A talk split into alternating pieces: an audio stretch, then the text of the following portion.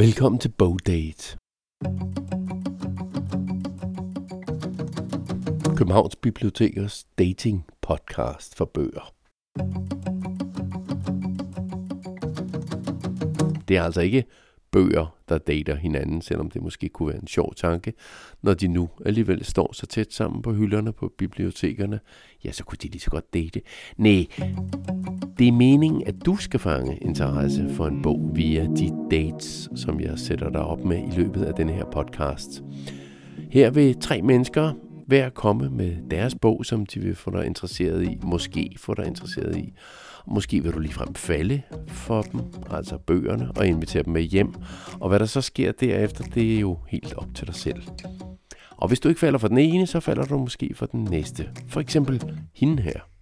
Romanen begynder med skurken, og øh, hvordan man fra side 1 øh, kommer ind bag skurkens øh, tvetydige, splittede hjerte. Jeg er helt vild med det. Jeg elsker skurke, og jeg har gjort utrolig meget for, at i min egen roman, at man også holder lidt af skurkene.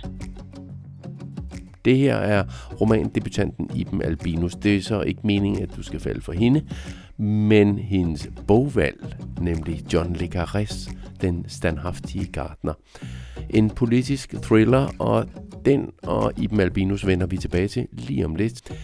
Du skal også møde forfatteren Rebecca Bak Lauritsen. Hun har taget en skæv roman med til sin bogdate. En meget skæv roman. En bog om en person, som er fanget i den samme dag, og hun lever den om og om igen. Og det er ikke bare emnet for én roman, men for en hel serie af romaner, og det er det, som fascinerer Rebecca Bak Lauritsen. Tid, der går i opløsning, eller trodser, altså dage, der trodser tiden, altså ikke følger med, med det, der er planen for dage, som er jo, at de skal gå. Er du blevet nysgerrig, så må du vente til sidst i denne podcast for at høre om romanserien om udregning af rumfang. En af dansk litteraturs mærkeligere udgivelser og nyere udgivelser. Det er til sidst i podcasten. Jeg kigger nærmere på den sammen med Rebecca bak -Lauritsen. Du kan selvfølgelig også bare hoppe derhen nu. Det er jo ideen med en podcast. Man kan lytte den hvordan man vil, og hvor man vil, og når man vil. Men inden du hopper væk fra mig, så vil jeg lige fortælle dig, at i løbet af denne her podcast, så vil der også være en aktuel bog, en historisk spændingsroman, som hedder Før sidste akt, handler om København i 1800-tallet, og det er forfatteren selv, som jeg taler med om den roman. Og så vil jeg selvfølgelig også selv gøre mig til her i Bogdate med mit eget valg. Jeg hedder Claus Vitus.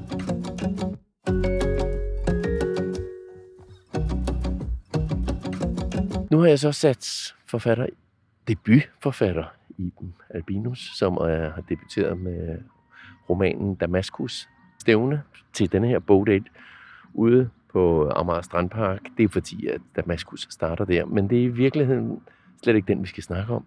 Vi skal snakke om den inspiration, øh, som du har taget med. Og det er den standhaftige gardner, men du må næsten heller selv fortælle og forklare, hvorfor du har taget den med. Jo, den standhaftige gardner kom jo egentlig til mig som spillefilm med øh, Joseph Fiennes og Rachel Weisz. Og der måtte jeg efter at have set den film øh, have fingrene i filmmanuskriptet.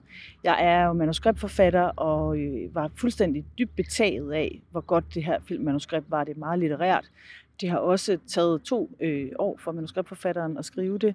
Så måtte jeg faktisk arbejde mig den vej fra til romanen og blev igen lige så glad for, for, for det her værk. Romanen begynder med skurken og øh, hvordan man fra side 1 øh, kommer ind bag skurkens øh, tvetydige, splittede hjerte. Jeg er helt vild med det. Jeg elsker skurke, og jeg har gjort utrolig meget for, at i min egen roman, at man også holder lidt af skurkene. Så det er en øh, kærlighedshistorie, en historie, en konspirationsthriller, men øh, det er også en, øh, en roman, hvor man virkelig får lov til at, studere ondskaben, som den spiger i, i virkeligheden også nogle øh, velmenende hjerter.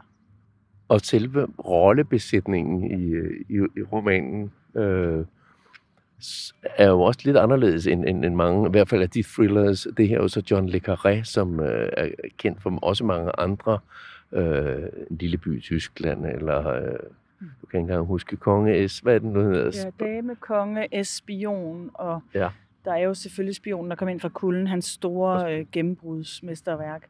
Ja, det er klart, at den standhaftige Gardner hører jo til hans nyere romaner, hvor hans, altså, jeg tror, man deler ham sådan lidt op i, sin, du ved, ligesom Picasso har en blå periode osv., så har øh, Le Carré jo sin, øh, sin spionperiode, og Smiley, serien om, om, øh, om, om George Smiley, så har han i de seneste mange år inden sin død skrevet om øh, altså sådan en slags øh, kapitalismekritik i, øh, i thrillerform. Og der er den standhaftige Gardner, øh, den hører til, den, til, til de sidste, ligesom Natbetjent, nogen måske fik set i Susanne Biers instruktion som tv-serie. Den handler jo om, øh, om den her diplomat, den engelske diplomat, som udstationeres i Kenya, og kort forinden forelsker sig i en, øh, en rebelsk ung kvinde, der øh, har et grandvoksen aktivistgen. Det, der sker, er, at øh, da hun følger med ham til, øh, diploma, til, til, til, hvad skal man sige, til, øh, til ambassaden, i, til, til, til det her diplomatiske cirkler i Kenya, der, øh, der kommer hun hurtigt på tværs af, af, de, af den engelske regerings interesser, fordi hun allierer sig med, øh, med NGO'er. Romanen begynder, da hun findes død. Og så den her meget stilfærdige diplomat, som, som er titlens øh, diplomat Justin hedder han, som, som har det lidt med at passe sine planter. Han vil helst ikke blandes for meget ind i storpolitik. Han bliver nødt til at komme ud af sin busk, øh, bogstaveligt talt, for at finde ud af, hvem der har slået hans kone ihjel. Det er en fantastisk historie. Den er så gribende og har den her store kærlighedshistorie, samtidig med, at den har det her kapitalismekritisk øh, komplot, som jeg elsker. så det, det ja, skrevet rigtig godt også.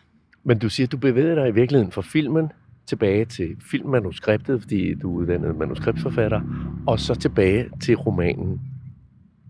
Hvad, hvad, hvad gav det der af, hvad skal man kalde det, klarsyn eller forståelse for, hvad det er, der sker, når en roman filmatiseres?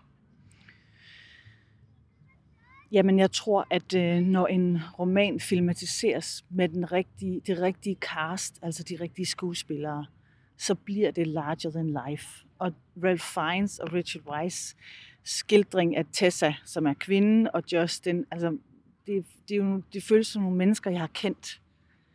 Og, og øhm, jeg glemmer dem aldrig. Billederne af Kenya, billederne af, af, af slummen, og af, men også af landskaberne i, i Kenya, det kan man jo ikke få på helt samme måde i romanen.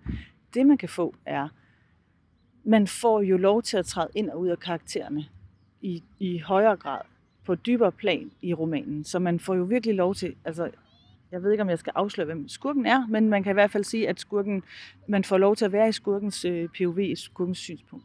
Og det, det synes jeg giver en dybde, som, som filmen så måske ikke kan levere. Men kunne du genkende Ralph Fiennes, da du så efter at have set filmen og læst filmmanuskriptet, kom tilbage til romanen? Fordi man siger jo ofte, ej, jeg skal have læst bogen, før jeg ser filmen, eller nogen vil måske sige, jeg har set filmen, så tør jeg ikke læse bogen, eller kan ikke læse bogen. Jeg synes, at øh, jeg synes, han får for lidt plads i romanen, hvis jeg skal være helt ærlig. Jeg tror, at man har siddet og haft nogle overvejelser i filmatiseringsprocessen om, at man er nødt til at være med ham fra starten. Vi taler jo meget om i filmbranchen, om hvem man er med, og at man skal etablere hovedpersonen med det samme. Det, at man etablerer skurken med det samme i romanen, det er klart et fravalg. Øhm, så der, har man, der skaber man sympati med ham i filmen med det samme. Så der kunne jeg faktisk ikke helt kende ham lige til at begynde med. Men jeg vidste ham. Jeg kendte ham jo godt i forvejen. Så der kan man sige, at, at på den måde, så når en film er rigtig god, og en roman er rigtig god, så supplerer de hinanden. De, de, de ligesom på en eller anden måde får det til at vokse eksponentielt, tror jeg, for en. Hvorimod en, en dårlig filmatisering også kan ødelægge noget for en, tror jeg, de fleste af os kender. Så giver de for mig noget til hinanden. Jeg var jo også, jeg elsker en scene i, i filmmanuskriptet, det er udgivet. Det er jo ikke altid, at sådan nogen bliver udgivet. Men der, er, øh, der finder en begravelse sted, og det er øh, blandt de mondæne, rige, vestlige øh, indbyggere i Kenya, i Nairobi. Og øh, bagved, der kan man se slummen. Øhm, og så står der i regibemærkningen i manuskriptet om kirkegården, at her har de døde det bedre end de levende. Og det er jo sådan en meget litterær betragtning, men det er jo sådan noget, der gør, at man, man forstår, den dygtige instruktør formidler jo det i filmen. Og det tror jeg godt, vi forstår i filmen. Så jeg er næsegrus beundring for hele det her projekt, som og jeg synes, det er imponerende, at man har skulle bruge to år på at gestalte det som film. Øhm, det er, ja, lykkes rigtig godt. Filmen Den standhaftige Gardner er altså lykkedes godt, men bogen har altså en dybde, som filmen ikke kan levere, siger Iben Albinus, der selv arbejder som manuskriptforfatter, og hun underviser også i det. Jeg vender tilbage til hende i den næste udgave af denne podcasts Bogdate. Der kan du høre mere om hendes egen debutroman Damaskus, men det er altså næste gang.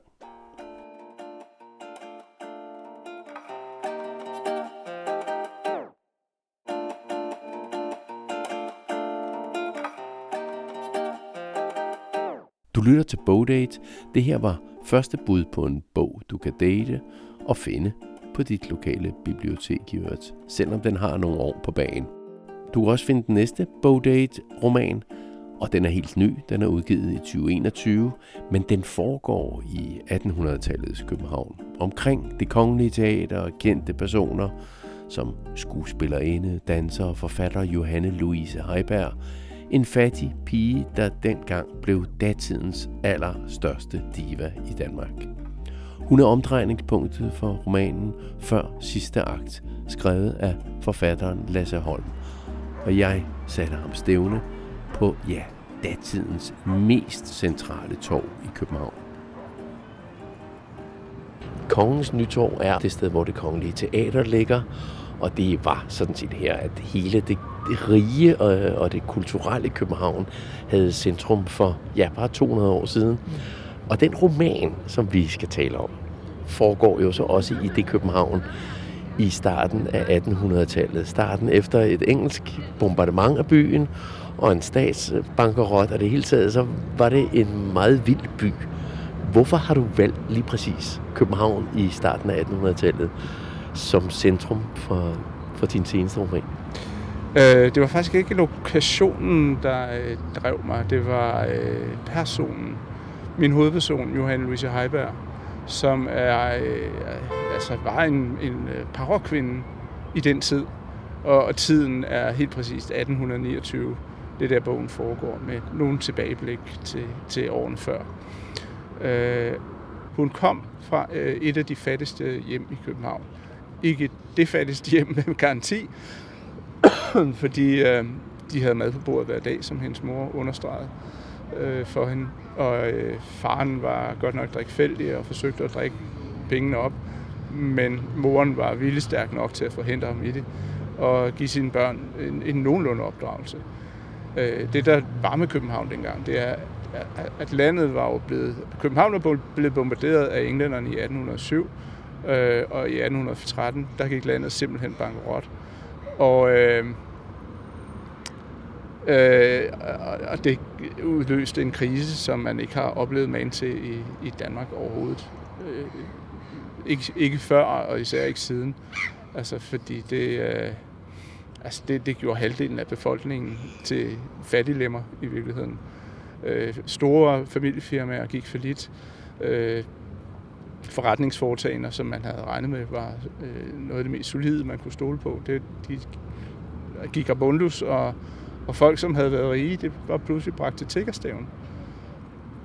Og det er, for det første så for en forfatter, så er det en ret interessant situation at beskrive et land ud fra på det tidspunkt, hvor min bog foregår, der er landet kommet på fod igen, men der er stadigvæk mange, som for eksempel øh, Johan Louise Heibergs familie, øh, som øh, stadigvæk var fattiglemmer og, og boede i baghuse og skiftede og, og flyttede ofte, fordi øh, de så ikke havde råd til at bo der længere og måtte flytte til et ringere logi.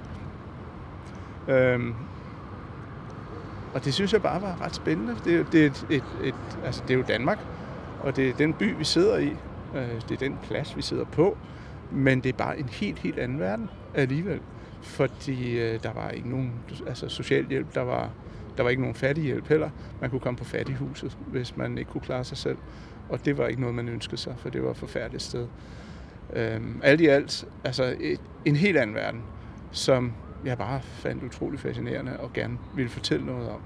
Men, men det er jo ikke Danmarks historie, du fortæller, fordi det er jo en historie, øh, som foregår i den Dan- Danmarks historien. Altså det, den starter jo med en mand, der findes øh, øh, død ude på, på voldene her. Øh, Omkring byen, ja. og, øh, og, og som er en af dem, som øh, en beundrer en, øh, af, af fru Heiberg.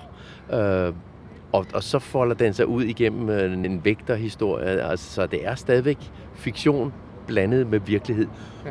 Hvorfor synes du, at, øh, at, at den der blanding var interessant? Jamen det der, der, det, der gælder for mig, det er at finde ud af så meget om tiden. Jeg har jo skrevet om det antikke Rom øh, tidligere, og så har jeg skrevet om vikingetiden også. Øh, at finde ud af så meget om den tid, hvor min øh, øh historie foregår, som muligt. Øh, og så bruge så meget af det som muligt. Det synes jeg er ret spændende. Øh, den her beundrer, du snakker om, Johan Harbo, han øh, var jo en virkelig person. Han døde faktisk natten til den 21. marts øh, 1829. Det er derfor, bogen foregår på det tidspunkt, hvor den foregår. Øh, og jeg tænkte, øh, altså hans død blev afskrevet som selvmord dengang, og det var det da meget muligt også. For han havde bragt sig øh, langt ud ved at komme med dyre gaver til Johan Louise, som han beundrede, øh, men også havde været forelsket i, formentlig siden hun var 8 år gammel, og han, han mødte hende som, som lille barn. Ikke? Nu øh, på det tidspunkt, hvor bogen foregår, der er hun 16, men øh, det har jo ikke gjort hans forelskelse mindre. Og muligvis har begået selvmord af ulykkelig kærlighed. Men, øh, Ja, det når, når, når, når, du nu med et skævt smil øh, siger, muligvis har begået selvmord, så i, og, og det vi afslører ikke for meget, hvis I allerede fra starten, er, er det mere en, mor, en teori om, at han er blevet myrdet, øh, der i hvert fald bærer historien igennem. Plus alle de andre beundrere herunder også øh, Johan Louises senere mand jo, mm. altså som jo alle sammen øh, havde deres gang omkring næsten øh, det kongelige teater, øh, hvad enten de var assistenter eller balletmestre, eller hvad de nu var. Altså det kongelige teater dengang var en anden bygning end øh, den, som vi sidder herovre for.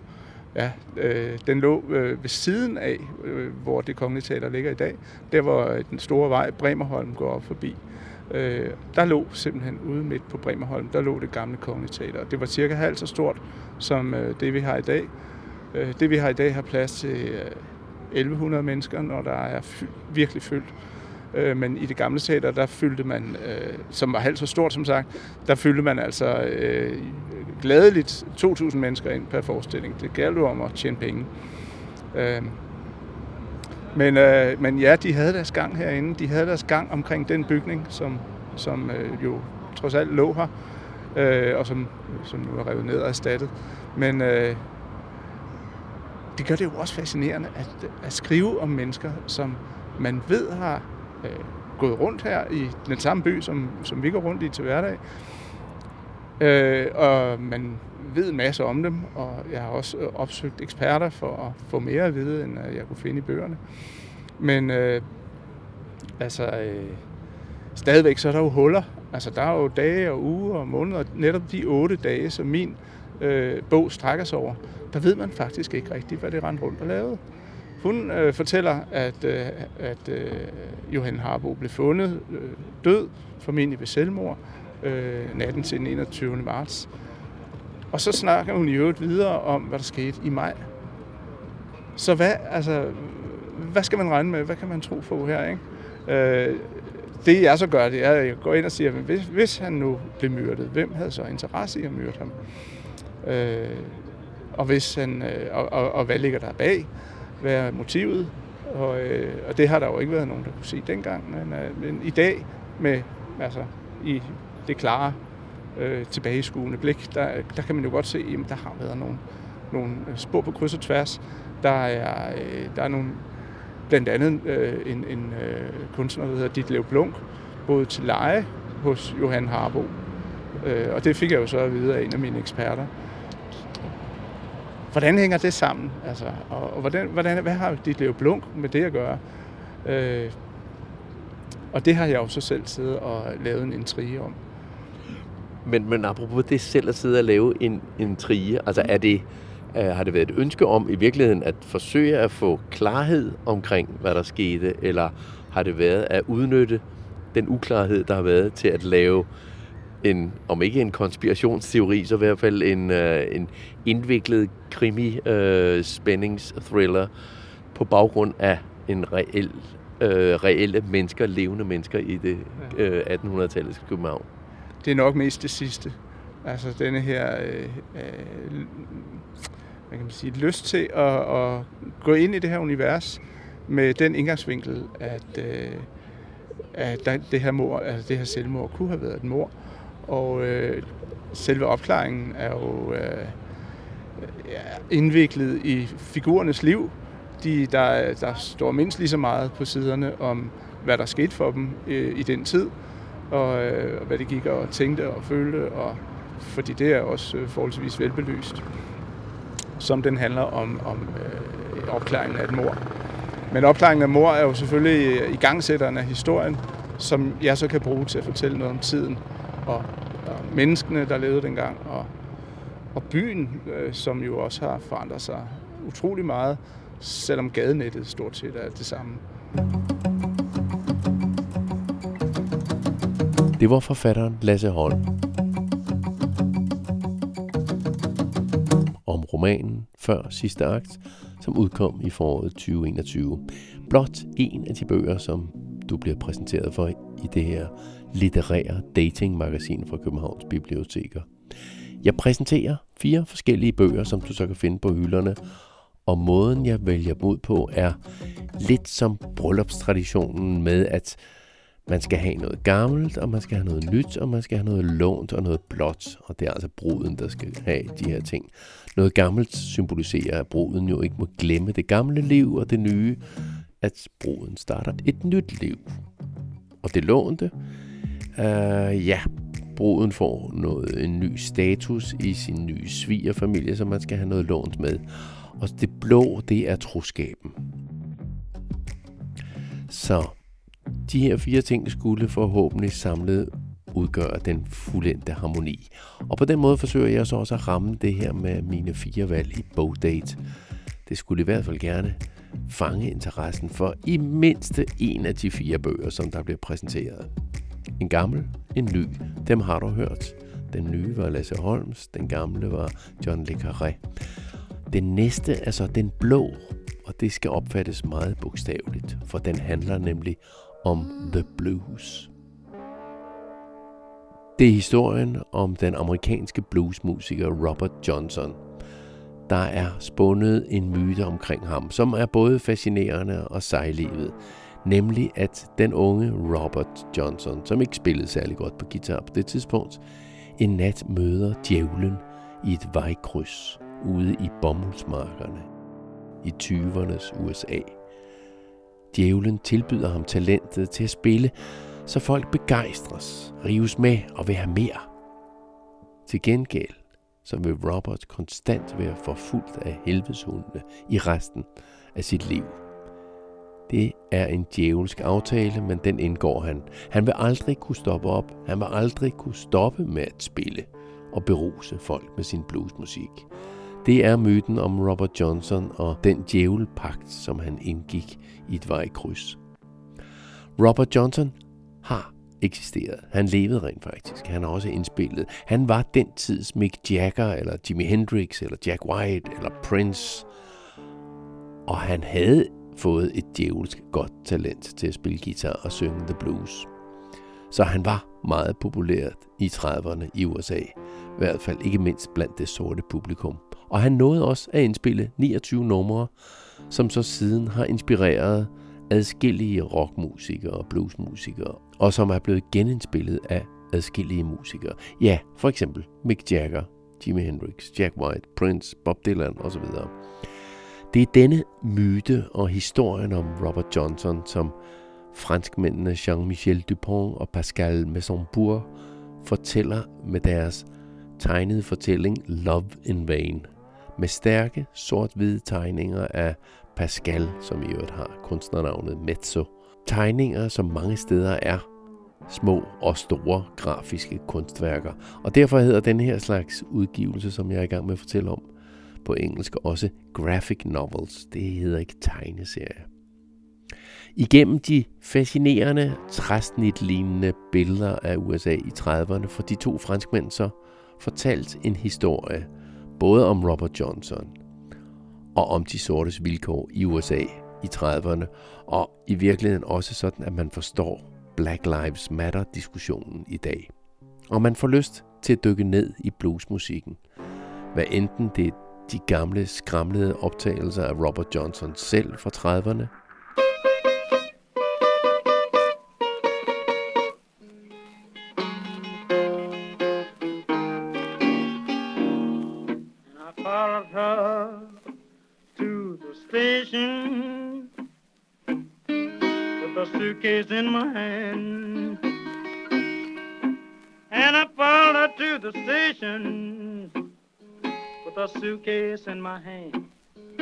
Eller i den lidt nyere bluesmusik fra Rolling Stones med Mick Jaggers stemme i front. Well, I followed her to the station with a suitcase in my hand.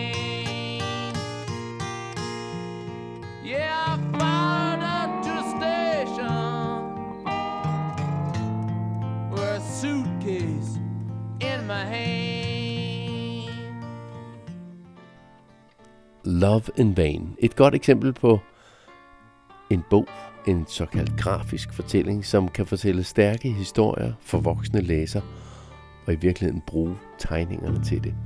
Og det her er ikke fortællinger for børn. Robert Johnson døde som 27-årig, efter at han angiveligt havde flirtet lidt for tæt med en spillesteds ejers kone. Så i løbet af aftenen, mens Robert sad og spillede, så fik han tilbudt en flaske whisky, forgiftet whisky, som hævn. Han drak den, spillede videre, men døde af forgiftningen i dagene efter. Og med sin Død allerede som 27-årig, så skabte han den såkaldte Klub 27, en klub for rockmusikere med et djævelsk talent, som alle dør som 27-årige på toppen af deres karriere. Jimi Hendrix, Jim Morrison, Janis Joplin, Kurt Cobain, Amy Winehouse. Der er desværre mange medlemmer i Klub 27. Men heldigvis er det så ikke kun den mørke side af Robert Johnson og bluesmusikken, som de to franskmænd får bragt til live i deres billedfortælling. Det er også musikken og så et mylder af små historier, som folder sig ud i tegningerne.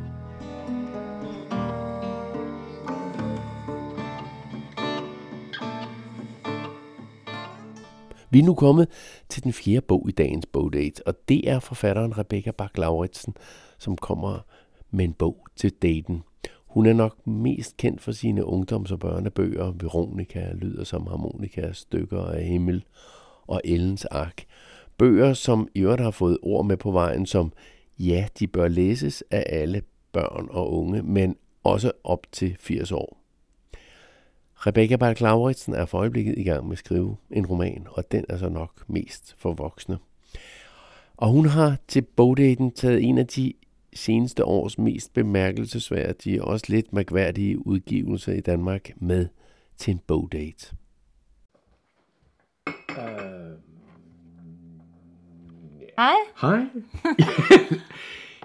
Jamen allerførst, gider du lige fortælle, hvor vi er henne? Ja, vi er i øh, Rumskibet, som er vores hus på Christiania. Ligger på noget, der hedder Børneengen. Sådan lidt hemmeligt, sted på Christiania, lidt væk fra downtown, som er det folk mest kender, ikke fra Pusher Street og sådan noget. Men det her, det er jo sådan ude i naturen. Men hvorfor hedder det rumskibet? Jeg ved faktisk ikke. Altså, vi overtog huset for ni år siden. Og jeg, jeg tror, vi har snakket om, måske er det noget med, det er sådan et lidt aflangt hus, så måske har man tænkt, at, at det lignede et rumskib, men altså tingene herude hedder jo, altså ved, der er Mælkevejen og Mælkebøtten og Autogena. Og, altså, den, det er jo nogle fredens ark, og det er meget sjove øh, navne, det hele hedder. Og det er det altså rumskibet. Det kan ikke flyve. Men er det her, du, du også skriver? Altså, det er her, jeg skriver øh, noget af tiden. Øhm, jeg bor både her, og så har jeg en, øh, en lejlighed i Frederikssund, fordi Sengam, altså min mand og mig, vi har til sammen fem børn. Så der er tidligere øh, koner og mænd og sådan noget. Så for at få det hele til at hænge sammen, så har vi øh, to steder, vi bor sådan på skift. Øhm, så min bogreol, den er i Frederikssund. Og det er også... Altså nogle gange for eksempel, så kan jeg tage derop øh, og skrive, når de andre så er her, så kan jeg bruge lejligheden i Frederikssund som sådan lidt skriverefugium eller, eller sådan. Men jeg skriver også her. Altså jeg, skri- jeg, jeg har ikke noget øh, arbejdsværelse altså decideret arbejdsværelse eller mit eget skrivebord nogle steder. Så jeg skriver ved det bord, jeg sidder ved. Du har taget to bøger med her til, uh, til bogdate. Solvej Balles om udregning af rumfang og om udregning af rumfang. Henholdsvis 1 og 2. ja. Men uh, med, som på, på omslaget er en, uh, en gullig og en, og en rød nuanceret, men uden noget andet end det. Mm-hmm. Helt simpelt og udgivet på Solvej Balles eget øh, forlag, Pelagraf. Øh, det her er de to første bind af en, øh, en septologi, altså en serie planlagt til syv. Øh, og en af de mange vilde ting, jeg kan sige omkring de her bøger, det er, at de har været over tre årtier undervejs. Solvej Balle har skrevet på det her projekt altså siden 80'erne. Øhm, og øh, jeg læste øh, hendes første bøger, da jeg, øh, det var der omkring, da jeg gik i gymnasiet, og selv begyndte at mærke, at jeg gerne ville skrive. Og jeg genkendte et eller andet i øh, Solvej Balles måde at skrive på. Altså, der var et eller andet, det talte til mig sådan helt, du ved, direkte. Ikke? Så jeg glæder mig mega meget til, at der kom noget nyt. og der er jo kommet små udgivelser undervejs i de her 30 år. Men, øh, men det er den her, der har været det store værk, hun har skrevet på, øh, og som nu er begyndt at udkomme sådan drøbvist. Hun sidder og arbejder på træeren nu, og den udkommer sandsynligvis senere her i øh, 2021.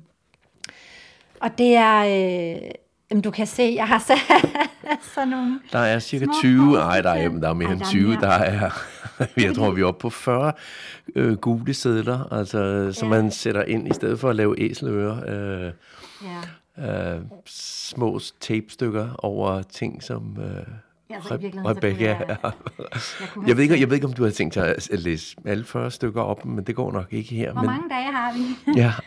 altså, øhm, Jamen i virkeligheden, så kunne jeg have sat sådan en lille post-it på hver eneste side, fordi det er bare nogle vilde bøger.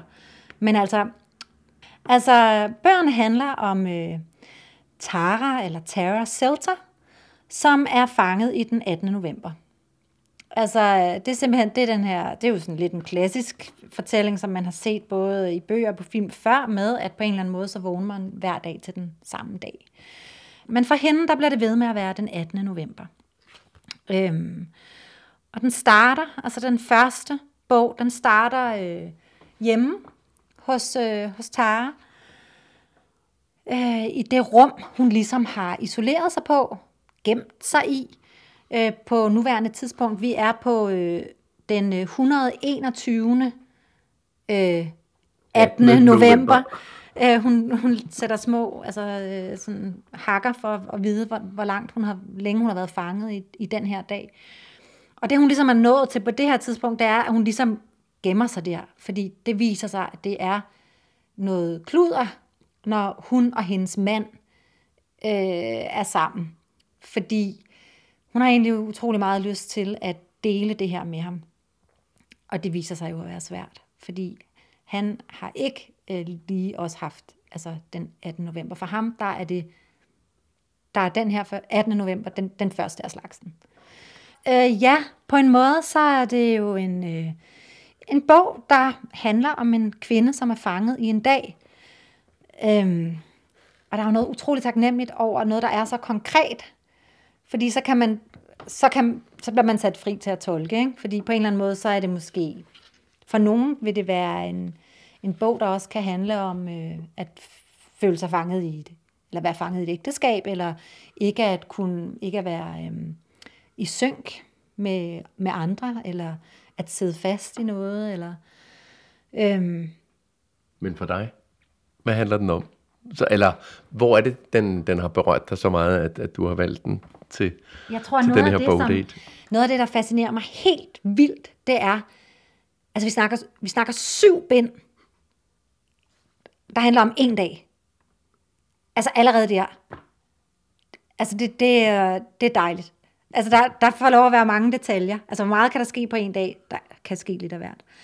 Så, så altså en ting er selve konceptet. Altså igen, jeg, jeg tror faktisk, altså jeg er åbenbart meget fascineret af, af ting, der tvinger mig til øh, langsomhed. Altså tvinger mig til på en eller anden måde at gå i stå. Og det, der så sker, når jeg går i stå, altså hvad det er, det åbner for. Øh, det åbner for iagttagelser, når man bliver stoppet. Altså der er et eller andet i det, som drager mig. Og jeg er også fascineret, åbenbart, af tid, der ja, på en eller anden måde også går i opløsning, eller trodser, altså dage, der trodser tiden, altså ikke følger med, med det, der er planen for dage, som er jo, at de skal gå. Så det er en ting, men den anden ting, det er altså også bare, det er derfor, der er alle de her orange sædler i den, det er også bare sproget. Øhm, der er, altså, der er bare ikke andet end fantastiske beskrivelser af, hvad det er at være menneske. Altså det, det tror jeg, jeg, jeg lander i med den. Det er, at den beskriver, synes jeg, så utrolig godt, hvad det er at være menneske. Tænk lige på, om jeg kunne finde et enkelt lille stykke, som... Lad mig se. Men ellers så må jeg måske starte med bare at læse et lille stykke, altså læse starten op. Ja. Fordi så kan jeg fortælle dig, hvad, hvad det er, jeg så godt kan lide ved det. Der er et menneske i huset. Det kan høres, når han bevæger sig i værelset ovenpå. Når han står ud af sengen, eller når han går ned ad trappen og ud i køkkenet. Der er en summe i vandrørene, når han fylder en kedel med vand. Der er lyden af metal, når han sætter kedlen fra sig på komfuret. Og et ganske svagt klik fra gastænderen, når han tænder for blusset. Så er der en pause, indtil vandet når kogepunktet. Der er en knitren af teblade og papir, når først en og så endnu en skefuld teblade hentes op fra en papirpose og hældes i tekanden. Og der er lyden af vand, som hældes over tebladene, men det er lyde, der kun kan høres i køkkenet. Jeg kan høre, at køleskabet bliver åbnet, fordi lågen støder mod et hjørne af køkkenbordet. Så er der igen en pause, mens teen trækker. Og om lidt hører jeg lyden af en kop og en underkop, der hentes ud af køkkenskabet. Jeg hører ikke lyden af teen, der bliver hældt i koppen, men jeg kan høre fodtrin mellem køkkenet og stuen, når han bærer koppen med te gennem huset. Han hedder Thomas Selter.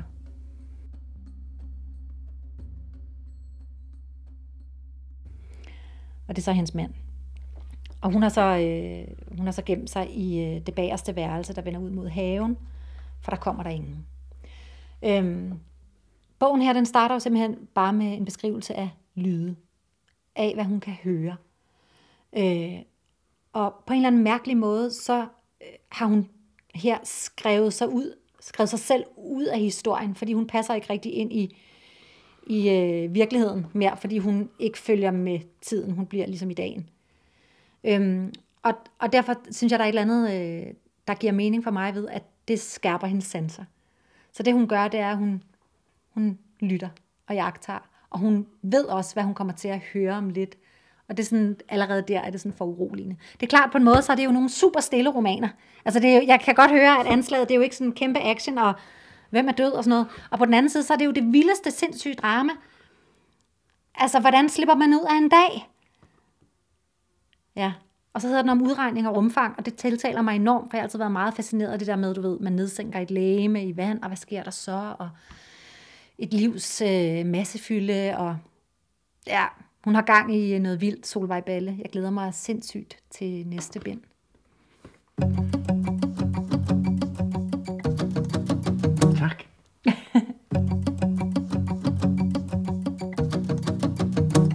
Som sagt er der planlagt syv bøger i serien om udregning af rumfang, og jeg skal undlade at fortælle, eller gætte på, da bøgerne, de sidste fem af dem, ikke er udkommet endnu, om Tara nogensinde slipper ud af dagen den 17. november. Udgangspunktet ligner i øvrigt meget filmen Groundhog Day, hvor Bill Murray gennemlever den samme dag igen og igen. Måske på en meget mere humoristisk måde, men i Solvej Balles udførelse af samme idé, så synker man mere og mere ind i dagen. Og det er både fascinerende og lidt skræmmende. Og jeg har endda kun læst den første af bøgerne. Nå, jeg håber, du er blevet tændt på en af de fire bøger, som er blevet præsenteret i den her Bogdays.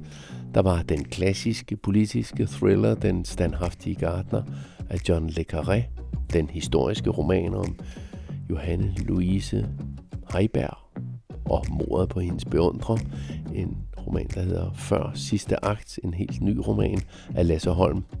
Der var også den grafiske fortælling Love in Vain om bluesmusikeren Robert Johnson, og her til sidst altså Solvejs Balles Fanget i en dag roman Udregning af rumfang. Alle fire bøger kan selvfølgelig findes på biblioteket. Jeg hedder Claus Vitus og har præsenteret de fire bøger, som du kan date, blive indfanget af, optaget af og give dig hen til. Og du kan se titlerne på vores hjemmeside for Københavns Bibliotekers podcast. Den hedder Lyd.